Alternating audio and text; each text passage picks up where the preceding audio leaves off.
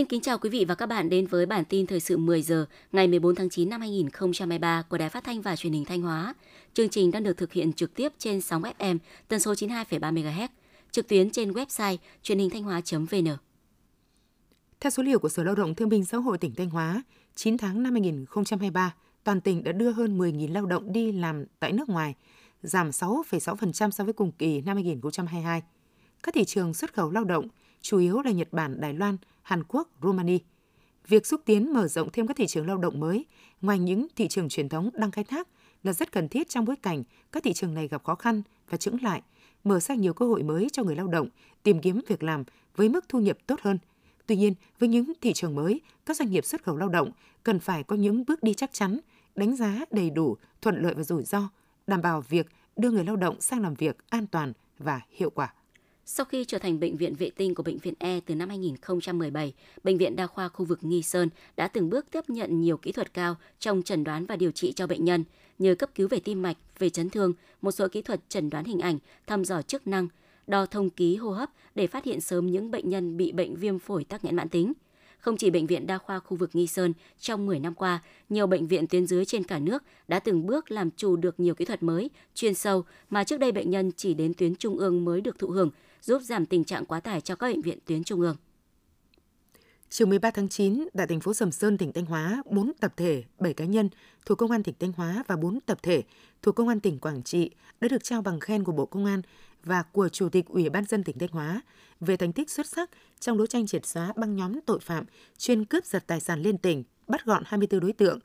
Ngoài việc được tặng bằng khen giấy khen, các tập thể cá nhân trên còn được Chủ tịch Ủy ban nhân dân tỉnh, Giám đốc Công an tỉnh Thanh Hóa, Chủ tịch Ủy ban dân thành phố Sầm Sơn trao thưởng với tổng số tiền 150 triệu đồng. Thông tin từ Công an thành phố Thanh Hóa cho biết, vào khoảng 19 giờ 25 phút ngày 13 tháng 9, tại đường Cán Cờ, khu phố 2, phường Long Anh, thành phố Thanh Hóa đã xảy ra vụ tai nạn giao thông nghiêm trọng làm một người tử vong. Đáng nói, sau khi tai nạn, lái xe đĩa điều khiển xe ô tô bỏ chạy kéo lê theo xe đạp của nạn nhân đến khu công nghiệp Tây Bắc Ga thì bị người dân truy đuổi bắt lại báo cơ quan công an.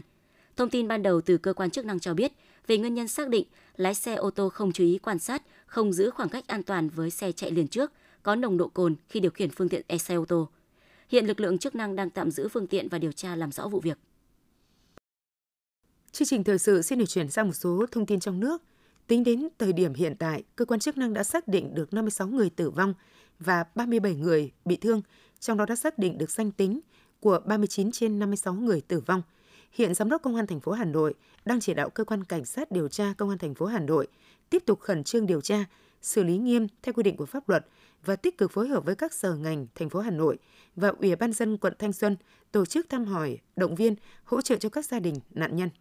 Trong ngày 13 tháng 9, Chủ tịch Ủy ban nhân dân thành phố Hà Nội Trần Sĩ Thanh đã yêu cầu Chủ tịch Ủy ban nhân dân các quận, huyện, thị xã tổng kiểm tra giả soát tất cả các cơ sở nhà ở nhiều căn hộ, nhà cho thuê trọ, đặc biệt là chung cư mini, yêu cầu hướng dẫn chủ hộ gia đình, chủ cơ sở khắc phục ngay các tồn tại vi phạm về phòng cháy chữa cháy, báo cáo đề xuất giải pháp, biện pháp xử lý, khắc phục trước ngày 30 tháng 10 năm 2023. Ủy ban nhân dân quận Thanh Xuân phối hợp với công an thành phố làm rõ nguyên nhân vụ cháy tại phường Khương Đình, kiểm điểm trách nhiệm của tổ chức cá nhân liên quan nếu có, báo cáo trong tháng 9.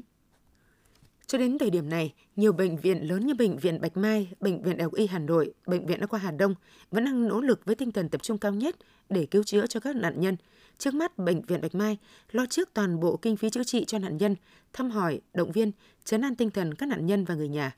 Bệnh viện Bạch Mai cũng thành lập tổ công tác đặc biệt, huy động thuốc men và các trang thiết bị y tế tốt nhất – ngay trong ngày 13 tháng 9, Tổng Giám đốc Bảo hiểm xã hội Việt Nam Nguyễn Thế Mạnh đã hỗ trợ các gia đình với mức 3 triệu đồng một người chết, 2 triệu đồng một người bị thương, được trích từ quỹ phúc lợi tập trung của ngành, từ lương của công chức viên chức trong ngành. Đồng thời chỉ đạo Giám đốc Bảo hiểm xã hội thành phố Hà Nội tạo mọi điều kiện đảm bảo đầy đủ kịp thời thuốc, vật tư y tế, dịch vụ kỹ thuật để hỗ trợ chăm sóc, điều trị tốt nhất cho bệnh nhân bị thương trong vụ hỏa hoạn, giải quyết nhanh nhất, sớm nhất chế độ mai táng phí và chế độ tuất đối với người tham gia bảo hiểm xã hội là nạn nhân trong vụ cháy theo quy định. Ủy ban dân tỉnh Lào Cai đã có quyết định công bố tình huống khẩn cấp về thiên tai trên địa bàn thị xã Sapa với tình huống mưa lũ sạt lở. Theo đó, thị xã Sapa theo dõi chặt chẽ diễn biến thời tiết, chủ động biện pháp giảm thiểu thấp nhất thiệt hại do thiên tai gây ra. Tổ chức giả soát các hộ dân đang sinh sống trong vùng có nguy cơ bị ảnh hưởng do sạt lở đất, lũ ống, lũ quét để có phương án di chuyển kịp thời.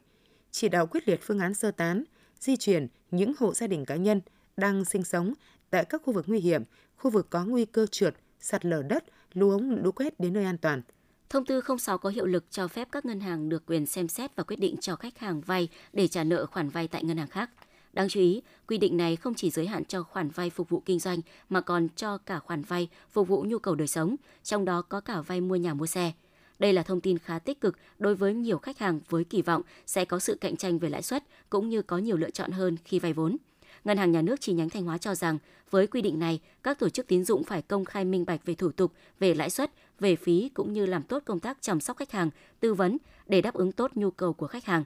Mặt khác, thực thi chính sách mới sẽ tạo một mặt bằng lãi suất thấp hơn, giúp kích thích nhu cầu tiêu dùng và thúc đẩy các hoạt động sản xuất kinh doanh trên địa bàn tỉnh, tạo động lực cho tăng trưởng kinh tế những tháng cuối năm. Theo kế hoạch của các chủ đầu tư, Ban Quản lý Dự án đăng ký, tháng 9 năm 2023, khối lượng giải ngân ở các dự án giao thông khoảng 7.439 tỷ đồng, trong đó có 4 ban quản lý dự án đăng ký kế hoạch giải ngân lớn gồm Ban quản lý dự án 85 đăng ký hơn 1.400 tỷ đồng, Ban quản lý dự án đường Hồ Chí Minh đăng ký sấp xỉ 1.400 tỷ đồng, Ban quản lý dự án 7 đăng ký hơn 1.370 tỷ đồng, Ban quản lý dự án Mỹ Thuận đăng ký 887 tỷ đồng. Với sản lượng gạo xuất khẩu vượt 7 triệu tấn mỗi năm, Việt Nam đã trở thành cường quốc xuất khẩu gạo đứng thứ ba trên thế giới. Dù vậy, chuỗi sản xuất cung ứng lúa gạo nước ta vẫn còn nhiều điểm nghẽn, khiến chất lượng thành phẩm xuất khẩu chưa cao, giá thành cạnh tranh còn kém. Nhằm thao gỡ khó khăn đó, Bộ Nông nghiệp và Phát triển Nông thôn đã xây dựng đề án phát triển bền vững 1 triệu hecta chuyên canh lúa chất lượng cao, phát thải thấp gắn với tăng trưởng xanh vùng đồng bằng sông Cửu Long đến năm 2030. Đến năm 2025, đề án sẽ phát triển khoảng 500.000 hecta và kết thúc giai đoạn 2 vào năm 2030 là 1 triệu hecta. Lợi nhuận bình quân của người trồng lúa nâng lên mức 40% nhằm ngăn chặn nguy cơ xâm nhiễm dịch bệnh do vận chuyển, buôn bán, tiêu thụ tôm hùm giống trái phép từ nước ngoài vào Việt Nam, có nguy cơ ảnh hưởng nghiêm trọng đến phát triển nuôi trồng thủy sản. Bộ Nông nghiệp Phát triển Nông thôn đề nghị Ủy ban dân các tỉnh, thành phố trực thuộc Trung ương chỉ đạo các sở, ban, ngành địa phương tăng cường kiểm tra giám sát, kiểm soát tại các cảng hàng không, cửa khẩu, đường mòn lối mở, khu vực biên giới, đường sông đường biển để kịp thời phát hiện và xử lý nghiêm các trường hợp buôn bán, vận chuyển tôm hùm giống trái phép vào Việt Nam – Trường hợp bắt được các lô hàng tôm hùm giống vận chuyển bất hợp pháp thì phải xử lý ngay theo quy định hiện hành. Tối qua ngày 13 tháng 9 tại Nhà hát lớn Hà Nội, Bộ Văn hóa Thể thao và Du lịch tổ chức lễ trao giải thưởng báo chí toàn quốc vì sự nghiệp phát triển văn hóa thể thao và du lịch lần thứ nhất. Hội đồng giám khảo đánh giá tác phẩm dự giải không chỉ nhiều về số lượng, đa dạng về đề tài mà còn đạt chất lượng chuyên môn tốt, quy tụ được nhiều cơ quan báo chí lớn nhỏ ở cả trung ương và địa phương – các tác phẩm đều bám sát các chủ đề lớn, phản ánh đậm nét các sự kiện quan trọng của năm 2022-2023 trong lĩnh vực văn hóa, thể thao, du lịch và gia đình. Đến tối ngày 13 tháng 9, số người ngộ độc sau khi ăn bánh mì phượng ở Hội An tiếp tục tăng lên. Hiện ngành y tế Quảng Nam đang tập trung hỗ trợ các nạn nhân. Tổng số người nhập viện tại các cơ sở y tế trên địa bàn tỉnh bị ngộ độc thực phẩm do ăn bánh mì phượng là 91 ca, trong đó có 32 ca đã xuất viện.